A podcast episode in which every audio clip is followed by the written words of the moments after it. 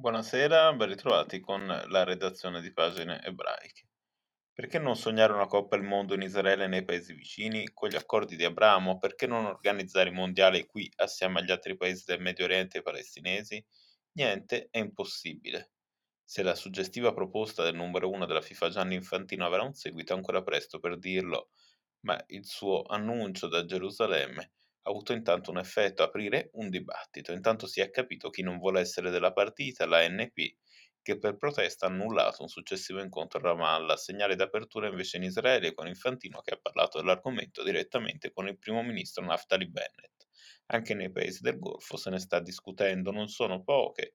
In ambito sportivo le collaborazioni avviate nel segno degli accordi di Abramo, quella più ad effetto è stata senz'altro il, passa- il passaggio del 50% in Beitar Gerusalemme allo sceicco Hamad bin Khalifa Al Nahyan, membro della famiglia reale degli Emirati Arabi Uniti, un evento di enorme portata anche alla luce degli episodi di razzismo anti-arabo che hanno caratterizzato la storia di una parte non irrilevante della tifoseria. Purtroppo le cose non sono andate come le parti auspicavano le intemperanze degli estremisti della famiglia sono infatti proseguite, costringendo Moshe Hogeg, l'uomo d'affari israeliano artefice della svolta, più volte minacciato, a gettare la spugna. Il Beitar è ufficialmente in vendita, meglio andato altrove ad Haifa, con i Maccabi gli Emiratini della Laen Football Club che hanno siglato in febbraio un protocollo d'intesa per consolidare una relazione dal lato sia sportivo che commerciale ancora più rilevante, cambiando sport e passando al rugby, la partita dell'amicizia disputata a Dubai tra le due compagini nazionali,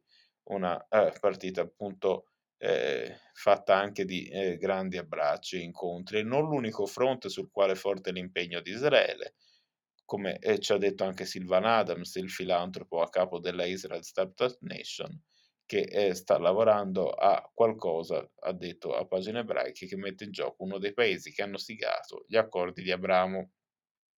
La proposta di Infantino, in attesa di ulteriori riscontri, conferma intanto una cosa non scontata: Israele è sulla mappa dei grandi eventi sportivi internazionali, lo suggeriscono le sue parole, ma anche l'altra ipotesi allo studio, ancora più complessa, di una candidatura congiunta con Berlino per i Giochi Olimpici del 2036. Bisogna avere visione, sogni e ambizione, ha detto ieri Infantino. Viene da dire che si è rivolto al paese giusto. Buona serata.